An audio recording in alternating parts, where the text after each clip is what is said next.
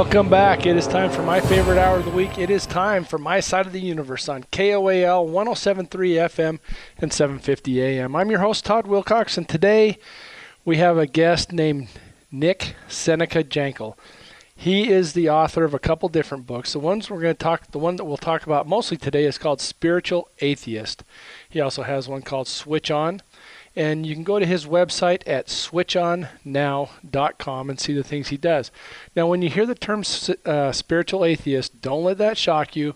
It's it's good. It's not it's not teaching you to be an atheist or anything like that.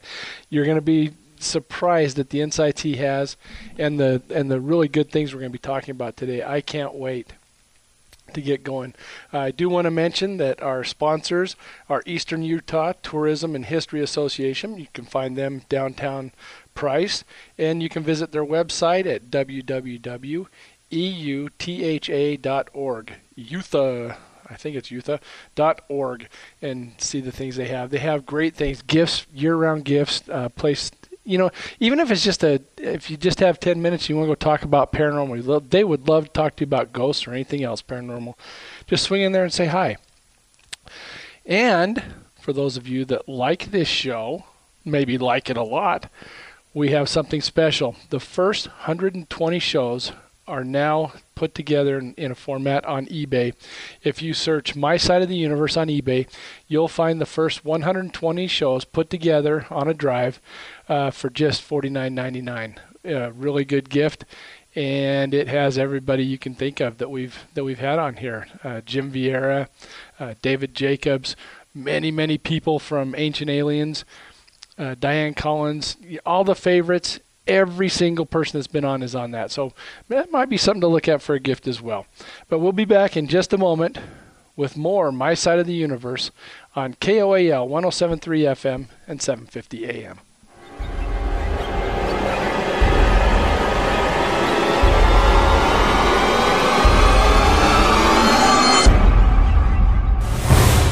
Welcome back to My Side of the Universe on KOAL 1073 FM and 750 AM.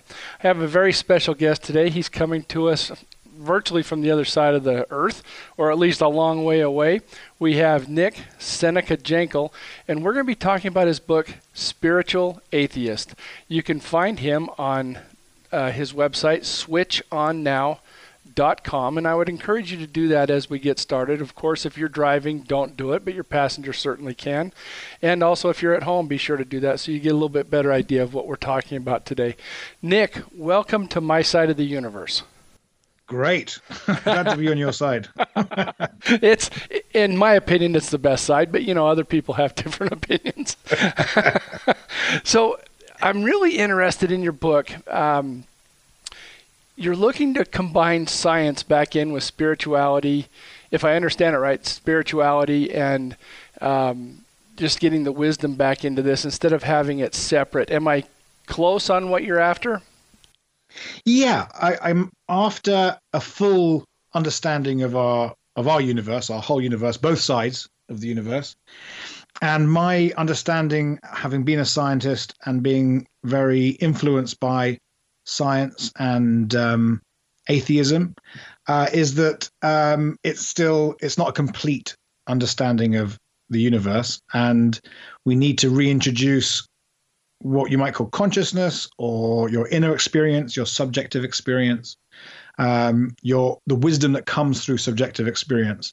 Uh, which we can call spirituality. And we need to have both of those. We need science and spirituality in order to understand ultimately our place in the universe and more practically what to do next with every decision.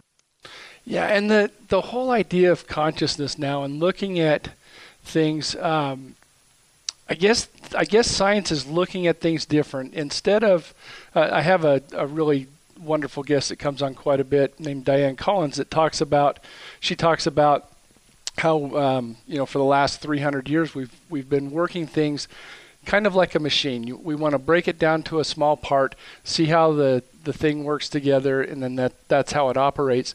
When what we're finding now is that it's more of a consciousness operation. It, it not always does um, one plus one equal two, or you know, it's not always as simple as we once thought. It's very complex because there's so many factors uh, bouncing on things. Is is that how you're seeing consciousness as as kind of a field that that we're operating in, and and everything is affected by everything?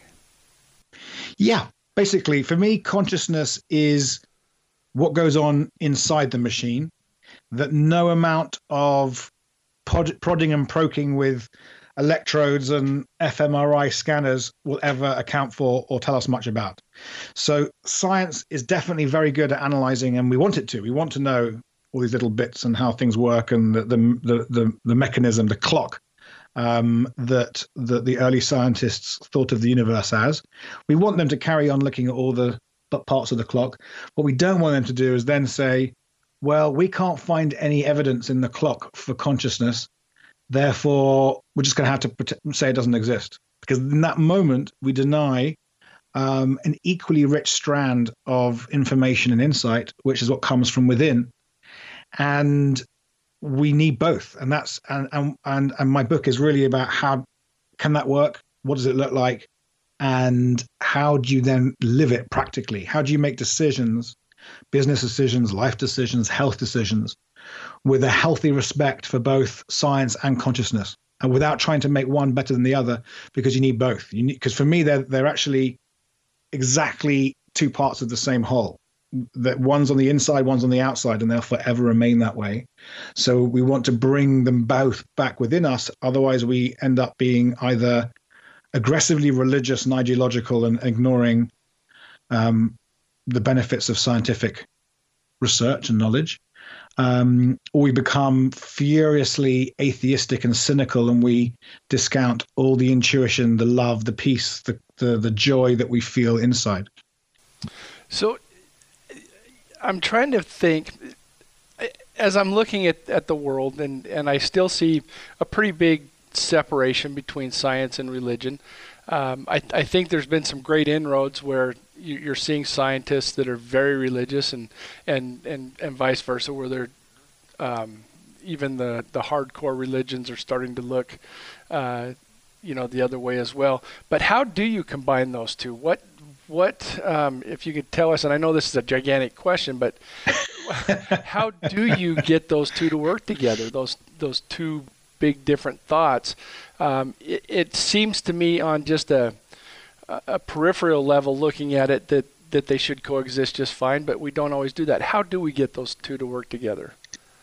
Well, in my sort of more practical work, I study a lot the process of transformation of of of changing our minds, of paradigm shifting, and with all shifts in paradigm, we have to first let go of something, and then we get something new. So there's a t- two stage answer to your question. So I don't actually believe that religion. Well, I'll be clear. If we have ideological beliefs in religion and or ideological beliefs about science, then these two worlds will always remain polar opposites, totally separate and uh, incommensurable. They, they they can't work together. And the problem of that is it creates, I believe, a schism in our modern mind and in our modern world, where these two parts of us, natural parts of us, are at war you have the faith people arguing, the science people arguing, and, and literally it's become a quite dangerous war. It's a vociferous and and um, vitriolic war between these two camps. So the first thing you can do is to become non-ideological. And what I mean by that is give up believing that your narrative, whether it's a scientific story or whether it's a religious story, is the only story and the absolute truth. In that moment, we retreat from religion and we return back to spirituality. Um, and in that moment, we retreat from science as an ideology, a dogma with its own priests, and it returns back to being a methodology of understanding the material world. And once you get, once you let go of those two ideologies, you realize, oh, I can be scientific and rigorous when I'm studying things under microscopes and telescopes and and um, studying the material world. But when it comes to co- the conscious experience, science is pretty rubbish. And the best way of understanding conscious experience is some form of meditation, um, or ecstatic experience, or shamanic experience, or psychedelic experience. Um, and we can start to investigate our two realities, the fact that we are material, we are flesh and blood and nerves and cells. And I'd like to know if I have cancer, I want to have a scan and see where the tumor is and where it, you know, what's what it's pressing on and whatever. At the same time, I also want to go inside and work out do I have anything in my consciousness that is um, contributing to this uh, condition? And the walls between these two worlds comes down. The the war comes down. In fact, we've been at war for 400 years, right? Between religion and science, and actually, there doesn't need to be because we can have both. In fact, I go one step further to say we have to have both to thrive, and no human being can thrive, I believe, in this world without having access to both uh, a profound spirituality um, and a decent understanding of how the world works. I, I love the term profound spirituality. Um, can you can you go into that a little bit more? Yes, well, I I'm, I come from a school of spirituality which one would call, could call non-dual. So I don't believe there's two things in the world ever. I believe there's only one thing. And then when we experience that one thing, we we feel everything's connected, and we feel unity, and we feel um, a sense of of um, continuity between us and others, us and the world, us and uh, our car, uh, us and the, a, a, stone on the street. And I believe that experience in the world, in the, in the way that human beings speak, um, comes up as love. We feel it as this thing called love. It's, it's just the, the, human metaphor for connection. But we can also experience it as truth. Um, we can experience different things, and that for me is a profound spirituality. That's the that's the I believe the path of all religions. Initially, not now, but initially existed as a um, journey to find that uh, truth, the, what people call the mystical truth, the realization, the epiphany of enlightenment, of oneness. And that for me is a profound spirituality uh, because it then needs everything in our world to reorient around that. It's like we change the North Pole, and as soon as you change the North Pole, the globe of our consciousness has to change. And it takes many years, in my experience, to really clean out old thinking and and re, sort of reorient our lives around this idea of love and oneness. That for me is profound spirituality. That can, I believe, map onto a, also a profoundly religious life, but it doesn't have to and um, that's where I think that my key, one of my key sort of points is that you can be very religious and not at all spiritual. I'm not sure that's very helpful to the world, um, and you can be very spiritual um, but not at all religious, and I think that's uh, more useful as long as your spirituality isn't what I call the sort of fruit salad spirituality, where you take the bits you like and you leave all the bits you don't like, which is usually the hard work of um, healing yourself. so, I love it. The fruit salad. so you know, imagine the. Actually, I was I was uh, in Northern California a few years ago, and um, I was in this fruit salad, uh, massive salad uh, bar, um, and uh, there was this. Oh God, I can't remember the name of it. it, it it's um, ambrosia, something that you don't have in England. Okay. Um, and that's when I realized, you know, we we can't just take the ambrosia, the joy, the moment of bliss, all the sort of yoga yoga for bliss or dancing for bliss, and meditation, disciplined self mastery, dealing with our trauma, our anger, our rage, our distrust. That's the real work of spirituality, is when you get into that stuff. Excellent. Uh, and yeah, and I've, you know, on a very, oh, this this is not a very enlightened way to say it, but I've I've seen many people that are so involved with the religion that they've they've missed the spirituality. Um, and then I, I think there's a lot of people, at least in my experience, that, that are very spiritual, doing the work, all the things you're talking about, but really don't get involved with an organized religion. And, you know, uh, how, how much are you thinking they're missing out by, by leaving that part out? Do, do you think there's a component that they should be getting? And I don't actually. In fact, one of the um, slightly tongue in cheek uh, sort of subtitles of my, but not subtitles, or descriptor of my book when we first talked about the the marketing was uh, the Bible for the spiritual, not religious, ah. and that's kind of what my book is for. It's for all the, and it's like thirty percent of millennials or and and um, so the large number of people in the world um, who feel something deeply spiritual, but they love science, they love the real world, they love you know iPhones and and the internet and whatever. Um, they don't believe in any organized religion, but they feel spiritual, but they but certainly for me in my journey, when I when I realized that I felt this guilt because I couldn't work out how the science and the modernity and the technology worked with this sort of non-religious spirituality. So I kind of wrote the book for those people, people who are feel something. And it could be with a baby, it could be walking on a mountain, it could be um, dancing, it could be um, meditating. Feel this sense of this oneness, this unity, this love, this connectivity we all have, but can't make sense of how to think about it without religion. And I believe we can, and, and in some ways, I believe we must. That's not to say that I don't have some very close religious colleagues and friends, but they're all non-ideological. They, they, you know, they they might believe in in their own narrative, a Christian or Jewish or Muslim narrative, um, but what they really are is, is, they're using that narrative and that those rituals and those um, communities to become devoted, to be devotional. And that's what ultimately what comes down to is can we be devotional? And if you want to go to church to do that, that's great. Um, but then don't become dogmatic. So actually, I got a new catchphrase from from this moment: uh, devotional, not not not dogmatic. Um, I think there's quite a big difference. Yeah, I and I actually wrote that down. That is that is a very good descriptor uh, because I I was a little bit um, I was trying to combine what you were what you were doing, and I think that really wraps it up nicely. Uh, Nick, we're about to go for a commercial break here, but we'll be back, folks, with more uh, Nick Seneca Jankel talking about his book, uh, Spiritual Atheist. And before before we come back, be sure to go to his website, Switch On Now, and get a little bit better idea of what we're talking about today. But we'll be right back with more on My Side of the Universe on KOAL 107.3 FM and 750 AM.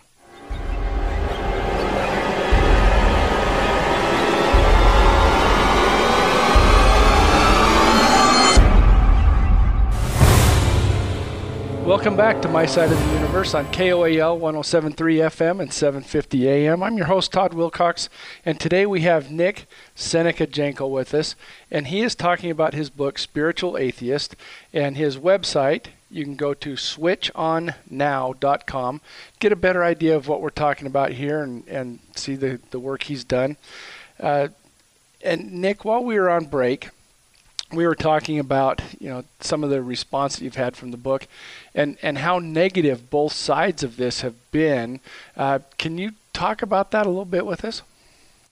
Yeah, uh, it's been it's been a an uncomfortable book to write in many ways, which is good for me, stretched me. Um, it actually was not also not the book I was writing at the time. It sort of came to me in in about two hours. I literally the whole thing just went. Um, and in the two years of writing it, I didn't really stray from that um, that download, as you might call it. And uh, it's probably the first time I've made such a huge um, business decision based upon just a deep sense of intuition that this book should be written by me now. Um, but I'll give you two examples of the reactions. So, the uh, in the UK release, and the UK is a very atheist country, um, way more than the US. It's like kind of as atheist as sort of New York, uh, and then but the whole country's like that.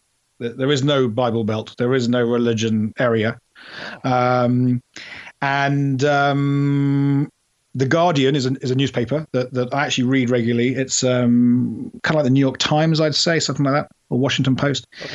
And the journalist, one of the journalists that my PR guy sent the book to, um, actually not just didn't want to read the book or didn't think anything of me. He actually de subscribe to the PR guy's um, email newsletter with wow. the book after 10 years of being on it, after just seeing the title Spiritual Atheist. Wow. Um, and no single, um, no single mainstream UK uh, publication wanted to have anything to do with it. Um, which is interesting because I actually I was part of that world. I was a Cambridge doctor, you know, medic. So that was sort of on the one side, and that you know you've seen that also recently with TED, you know, the TED talks taking down other people who who talk about spirituality and science, um, censoring us uh-huh. um, out of the um, mainstream debate. So that's kind of one experience. Um, and then you know, many sneering comments uh, about the word spiritual in my title. And then on the other hand, pretty much weekly at the moment, I'm getting um, people who are taking the time and the energy to go onto my website not looking at the meditations, downloading the free stuff, um, watching the videos, but going to the contact form and sending me like kind of, I think you could only call it hate mail. Um, basically, that I'm going to go to hell for what I'm saying. Um, and that's quite interesting. You know, the first one time I read it, I was like, wow, this is what people call trolling, I believe, in the yes, modern world. yes. so I was like, I've never been trolled before. Wow, this is my first trolling. Uh, and I guess it's a good thing to provoke someone to bother going beyond social media and actually emailing you. Um, so, in a way, that's kind of shown me that this is why the book is important, or, or, or not so much the book, the, the thinking in it. Um, and if people actually read it, I think they would find it's uh, you know i mean i had a quote from one of the early reviewers who was very atheistic who said you know it's rigorous it's intelligent it's imaginative and it's about as much as you could do to bring a hardcore to challenge the thinkers of a, the thoughts of a very hardcore atheist. And i think that's the same with uh, in a in a religious for, for a very hardcore religious person. Um, it's a measured book and it's about my life story. So you know it's it's very personal.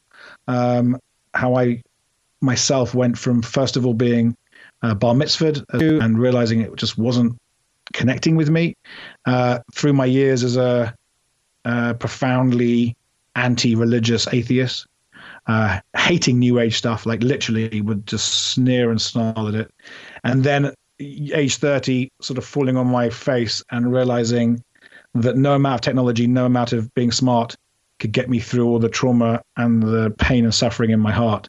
And the only path that was left after I tried partying, drugs, um, uh, entrepreneurship, making lots of money, becoming famous, all that stuff did nothing. And the only way I've got to any form of peace and love inside me has been through this very profound journey into my um, my heart. Wow, and and that journey you were you were speaking of meditation. Uh, was that a big part of it? Was there other things that that took place uh, as far as oh, yeah. what you did? Can can you kind of take us through that process? That sounds very fascinating. Mm. Well, I'd already been in psychotherapy, which I recount in the book, and I give the reader a little potted history of psychotherapy and psychology and where it's been helpful and where it sort of I think went wrong. Um, but it, it was very helpful to a certain point, but it couldn't seem to relieve the pain. It could help me manage the pain, my psychological pain, my emotional pain, but it couldn't help me m- to resolve the pain, dissolve it. And for that, I needed to get into a different uh, plane of being, uh, which people talk about being in the heart rather than in the mind. Most psych- psychotherapy is very mindy, cognitive. Yes. And that's great. You know, you definitely need to look at some of your belief systems and your narratives and all that stuff. Great absolutely crucial part of what I teach uh, in healing. But until you can actually heal the trauma, the pain, the dislocation of yourself from love in your heart, none of that other stuff really lasts very long. Um, and so that and that work takes quite a long time.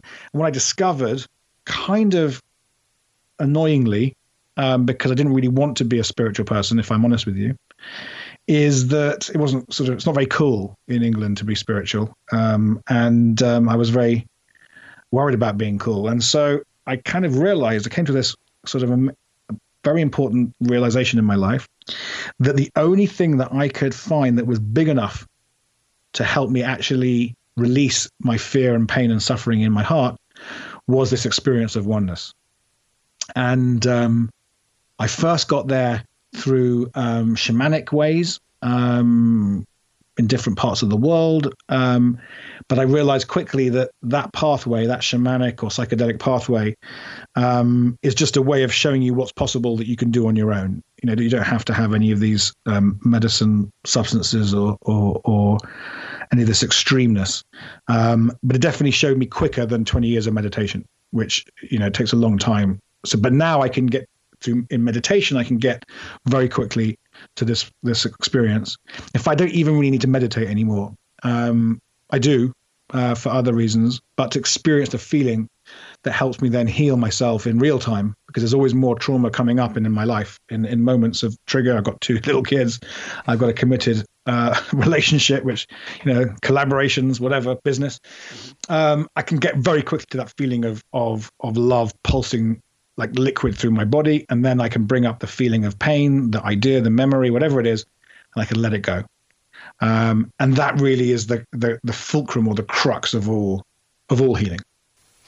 And and do you discuss this in your book? Is this oh, part yeah. of your book? Okay. Yeah. It is, although I will say the practical steps of how to do that. It was actually in my first book, which is called Switch On, like the company. Okay. Um, you, you, can find that book on uh, Amazon and uh, Barnes and Noble, whatever.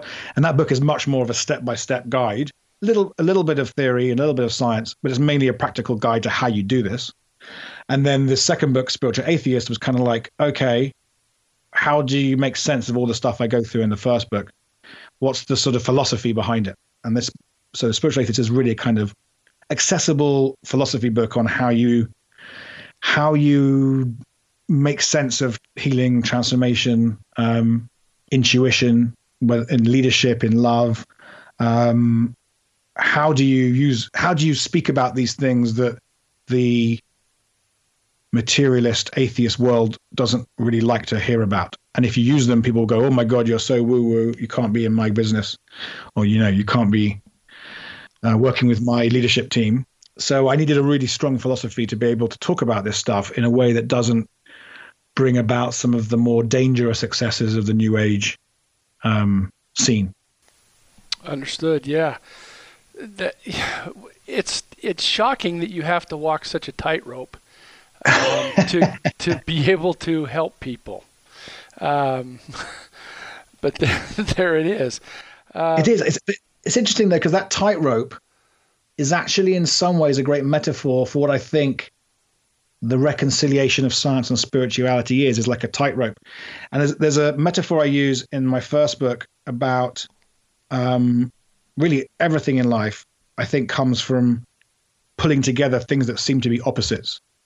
Um, and i think partly what wisdom is is about realizing that um, love and hate or control and creativity or whatever are two polarities of the same actual thing.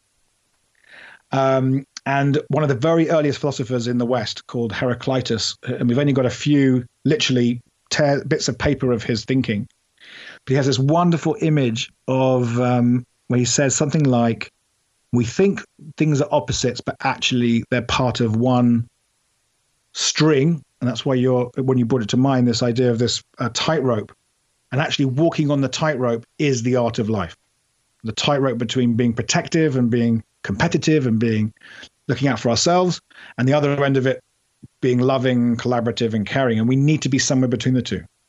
And I think that tightrope is actually, in some ways, though it's been painful to have to walk it, it's actually made me who I am. Ah, so yeah, and that's kind of you know just what you were saying. As I'm perceiving something as as overly difficult and, and unfortunate. It, it's actually something that, that drew you to where you needed to be. Um, so it was both ends of that spectrum, or you know, the balancing pole. Uh, yeah. As you're going. And can you dance? And I guess the question the question is, can you dance on the tightrope? That's a. Can you relax enough to dance on the tightrope? Well, I can't even relax enough to dance on a dance floor, so I'm I'm in deep trouble with that. So the the tightrope dance is out of the question. Um, but uh, I'll I'll see what I can do. I, I uh, excellent. I, am not even sure what to call the moves I have. Um, I do. When we come back, we're going to be going to break in, in just a moment here. So I hate to get started on it, but I love that what you talked about with the download. Uh, so we'll for sure be talking about that.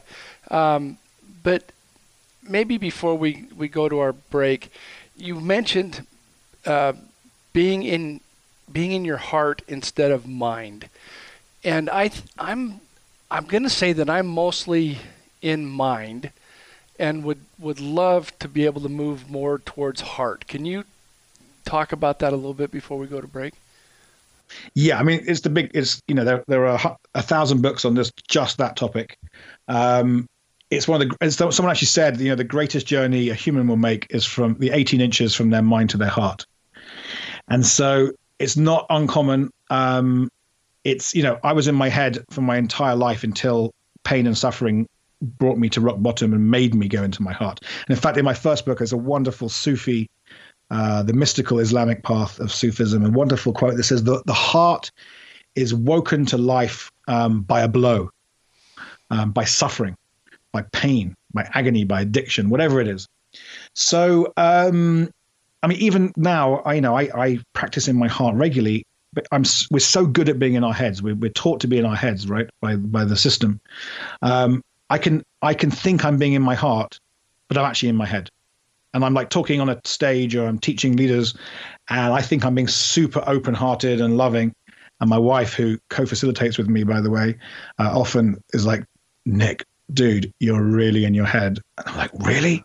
Oh my god. Okay. so okay. It's a, it's a, it's easy to get just sort of we get our ego just run you know hijacks everything and just runs amok with it.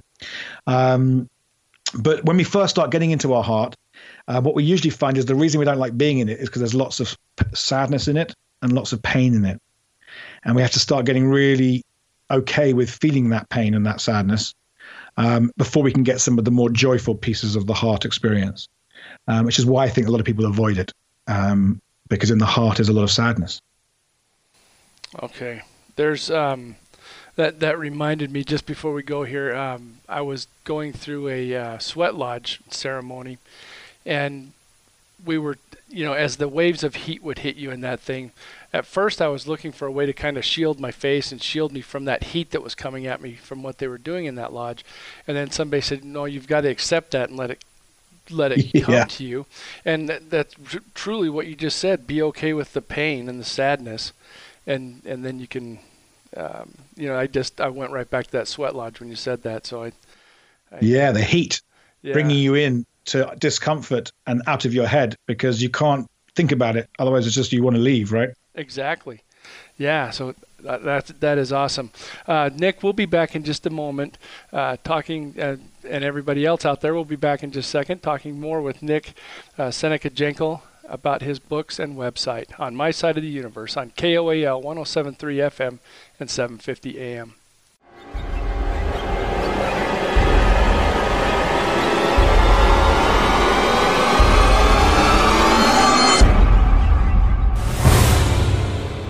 Welcome back to My Side of the Universe on KOAL 1073 FM and 750 AM. I'm your host, Todd Wilcox, and we are having so much fun talking to Nick Jankel today uh, about his book, uh, Spiritual Atheist, and also his older book, Switch On, and his website, Switch On Now. Be sure to go look at that and see the different things he has. As he told you, there's some free stuff on there. Everybody likes free stuff. Go see what he's got there. so, Nick, when you were talking, uh, or in the last segment, you mentioned that that the whole book came to you in kind of a download over a two hour span. Can you tell me a little bit more about what happened that day? How it, what, and, and also what your perceptions were of that download, how it, how it affected you? So, yeah, I've always been quite suspicious of this whole download idea. Um, and you know, my my atheistic skepticism would be like, yeah, whatever, dude. um, and but as I've deepened my understanding of consciousness, then for me a download makes perfect sense. And I'll come back to some of the what I think is going on in a download in a moment. I'll just tell you the story because it's it has a, a huge lashing of irony. I went to the very synagogue that I'd been bar mitzvahed in, uh, that I'd actually done a sermon in um, age 15, denouncing religion and saying God is for losers and uh, whatever. And so, so I was back in that place because my mother's still a, uh, a, committed member of the community. And she invited me to a dinner um, with a bunch of soldiers, Israeli soldiers who are like special forces. They're kind of like the the um, the Israeli version of the um, Navy SEALs. Okay. And she's like, I think you're really interested. I find it interesting. They've been doing like a five day sort of psych- psychological healing process um, for all the PTSD and whatever have gone on from what they've seen and done. And I was put next to the the sort of head of the unit, the colonel. And he's a profoundly religious man, but also very mystical. And he was asking me, you know, what do you do? And I said, well, I'm, you know, kind of like a modern mystic, um, but I also, you know, I do that work in leadership and in personal development. But my core belief is this idea of oneness and love. And he was like, whoa, how on earth could you be not religious and have anything uh, spiritual or mystical going on inside you. Like, so he he believed that you could only have mysticism okay. and spirituality and love if you were in a, fully committed to a religion. And so I started telling him, you know, a bit about my journey, and literally, I ordered an Uber. This is in London, so you get a visual. Uh, I ordered ordered an Uber, and by the time I got uh, home in the in the Uber, which was only about twenty minutes, I had literally written out every chapter heading um, for this book, and only one chapter changed for the whole two years of writing it. Like I added one chapter basically, um, and I've never that's never happened to me before. You know, editing, you rewrite everything and change everything, and um, so for me that was like a like a something about that evening was meant to occur. What I talk about in the book, uh, synchronicities, meaningful coincidences, and I did what we all have a choice to do, which is choose whether to listen to the download, aka listen to your intuition, or overrule it with your mind and what your plan is and your project and your goals and your deadlines and all the stuff that we use to overrule our intuition, uh, which usually come from fear. So I put aside this uh, all, uh, another project I was working on, and I just started writing writing this book within days. And just said to the universe, as I, I dialogue with the universe, and I just said, okay, listen, I'm going to totally give space for this download, this channel, uh, this content to this channel. Um, and, you know, it'd be great if you could make it, a, you know, a reasonably painless process. At which point, uh, the universe laughed in my face and said, um, yeah, I'll make it as challenging as I possibly can because that's how you grow. So I was like, okay, great in hindsight. Um, but that was it. That was the download. And um, I believe that that we can't really be in the right place in our lives, and we can't make the right decisions without understanding what that download feeling feels like, and where where and where and when we our ego is hijacking it and pretending it's a download and it's not a download.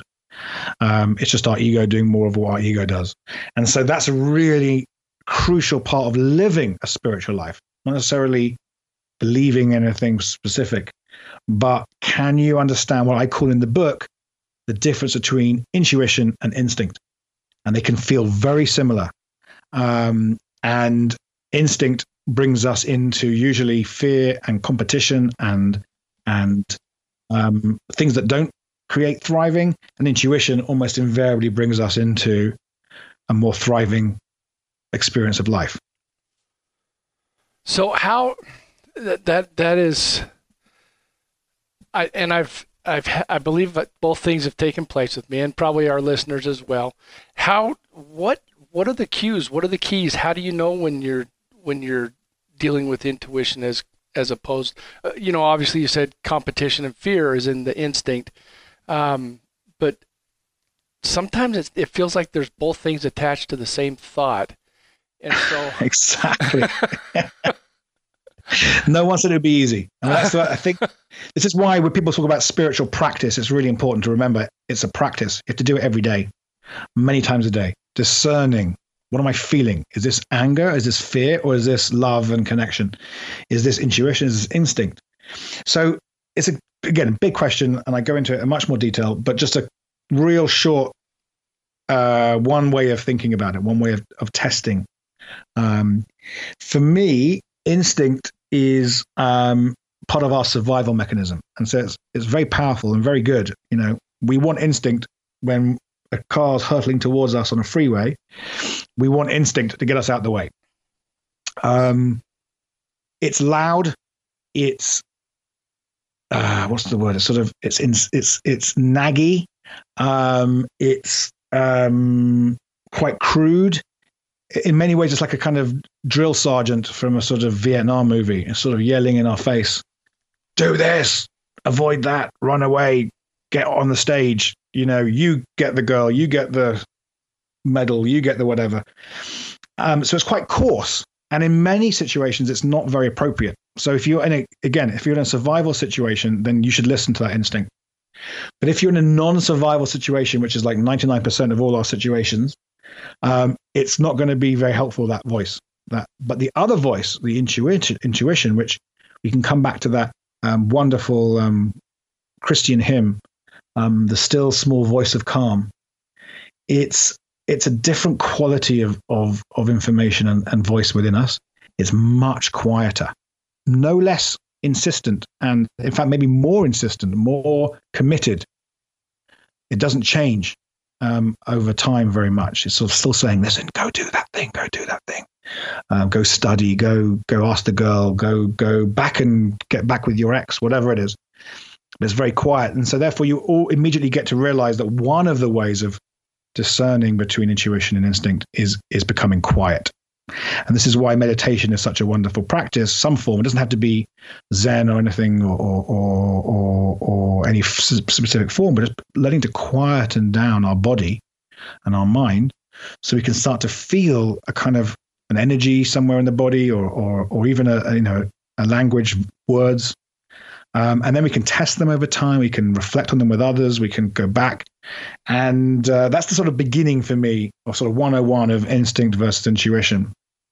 Um, and uh, general rule is not to act until we're, we're sure, unless you're in a survival situation. So if you're driving right now, um, please act immediately on your survival instincts.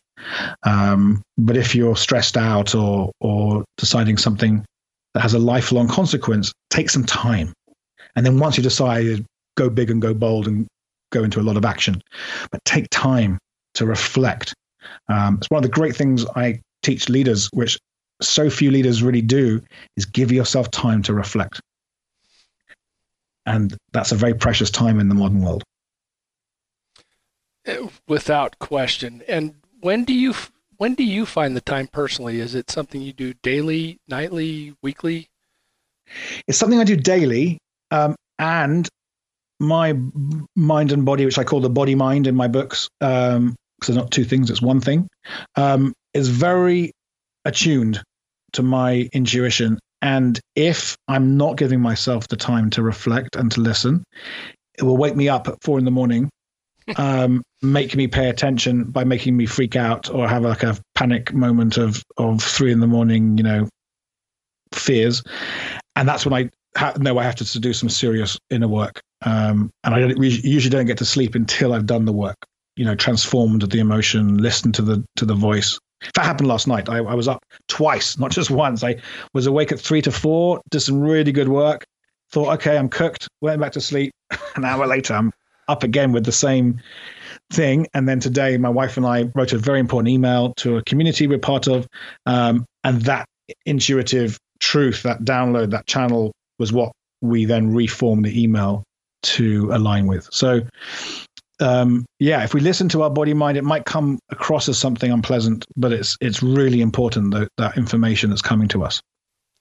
Uh, yeah, and that, that really struck a chord with me. I tend to be awake several times at night having those things too, but uh, instead of doing that inner work, I, have typically just gotten irritated, and, uh, and you know, I, I, that that really struck a chord for me. So thank you. That's something that I will definitely be looking at uh, during those uh, one, two, three, four o'clock in the morning adventures that I, I tend tend to go on. Uh, so I I do appreciate that. Um, let's see, there was something else. One other, um, and this this is going back a little bit to where we were talking about um, mind and and um, mind and heart. When mm. when people talk about being fully present mm. is that a function of mind or is that a function of heart? Oh, that's an amazing question. Let me just sit with that for a second um, and not race to answer it. And uh, presence is a big thing for me. Um, in fact, many of our problems disappear when we're present, it feels. Um, and there's a whole chunk of my leadership programs which is about presence. Okay. Um, I think presence is probably something like we are coming from the heart, but our mind is clear and aware and and involved. Um, but our heart is the is the sort of dominant um, factor. Um, so we're acting from the heart, listening from the heart, but we're clarifying in the mind. Um, and that I think is something to do with presence. Um, it's a really important thing to understand presence Uh, and having small children is a wonderful teaching aid to um, what happens when you're not present because they tell you in some way. Again, not usually pleasantly. Um, you know, a whining child is often whining, certainly in my experience of my two boys, because I'm not present with them and I'm doing something else or I'm on my phone or I'm thinking about a podcast I'm about to be on and, and they really just want me to be there, Got listening, yes. present. Very good. Uh, and that, that, I love that. Uh, coming from the heart, but the mind is, is clear, aware, and involved. Uh, that really really nails it down. And that's that's something that I've struggled with is being fully present. There's certain things I can do, whether it's cooking or, or reading or uh, writing sometimes, uh, where I am fully present. But for most of my day, I'm I'm bouncing around, uh, you know, juggling about 80 different thoughts. And so the, I, I, I like what you talked about, and, and I'm looking forward to spending some time on your website and snooping around and and uh, seeing how I can't tighten that up a little bit. Uh, we we are just about out of time, Nick. Is there anything you would like to talk about before we go today that I haven't that we haven't addressed? Well, I just like to. I'm going to just loop back. So we started talking about some big philosophical things around science and spirituality and whatever, and then we ended up very practically talking about intuition.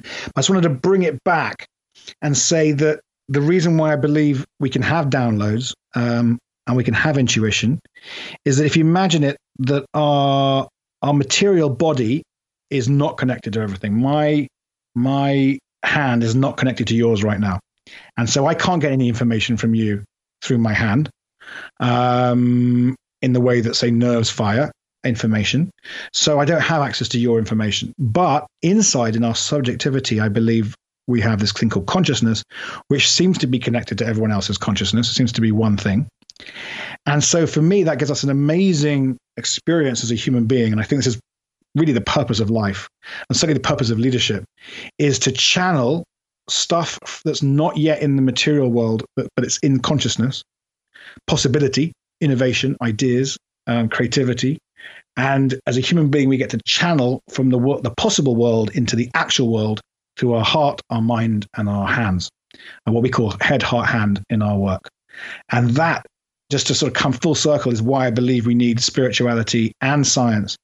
Is if you're all spirituality, then you can't make projects happen. You can't build amazing things. Um, but if you're all material, then you build the wrong things. You know, if you're Silicon Valley without any spirituality, you just build the wrong apps that aren't helping the world. But if we can harness this love, this connection, this conscious potentiality, channel it download it through our brain and our nerves, make it change what our hands do, then we can build all the solutions we need for all the many, many, many problems that we face in the world.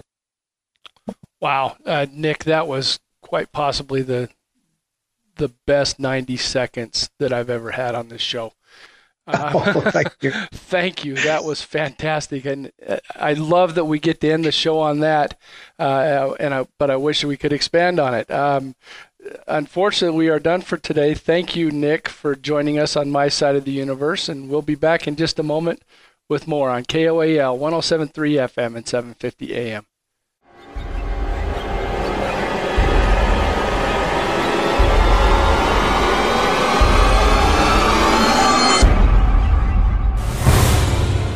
Welcome back to my side of the universe on KOAL 107.3 FM and 750 AM. Once again, that was the fastest hour of the week, and for sure my favorite hour of the week. Uh, Nick really brought it today, and uh, couldn't be happier. It was a great show. That last 90 seconds, uh, unbelievable. So uh, be sure to uh, check us out online, see it again, and um, see it again, hear it again if you if you want.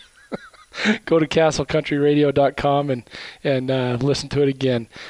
Uh, our sponsors are Eastern Utah Tourism and History Association. Go down and see those guys. They're in downtown Price at the old 911 pond, and just say hi. Say hi, Bobcat. Hi, Sue Ann. Talk to them. Uh, even if you're not buying anything, it's best if you do because you know they're a business. So it's it's nice if you buy something, but you don't have to. Go in there and talk ghosts. Um, they'll have a, they'll be fun. They're always fun to be around. Uh, and they have a ghost there, so go see the ghost there and, talk to the ghosts that they have in their place. Uh, you know, it was a fun day today. My my head is spinning. When we get a guest that really hits some nerves with me, and, and hopefully hit the same nerves with you, uh, I find it difficult to settle down. And as you can hear with my babbling, I'm having a hard time settling down after that that conversation. So I uh, just want to thank Nick for being on and hope you enjoyed it half as much as I do. If you did, you really enjoyed it. Uh, be with us next week. We're going to have more good stuff. And remember that you matter. Till you multiply yourself by the speed of light squared, then you energy. We'll see you next week on My Side of the Universe on KOAL 1073 FM and 750 AM.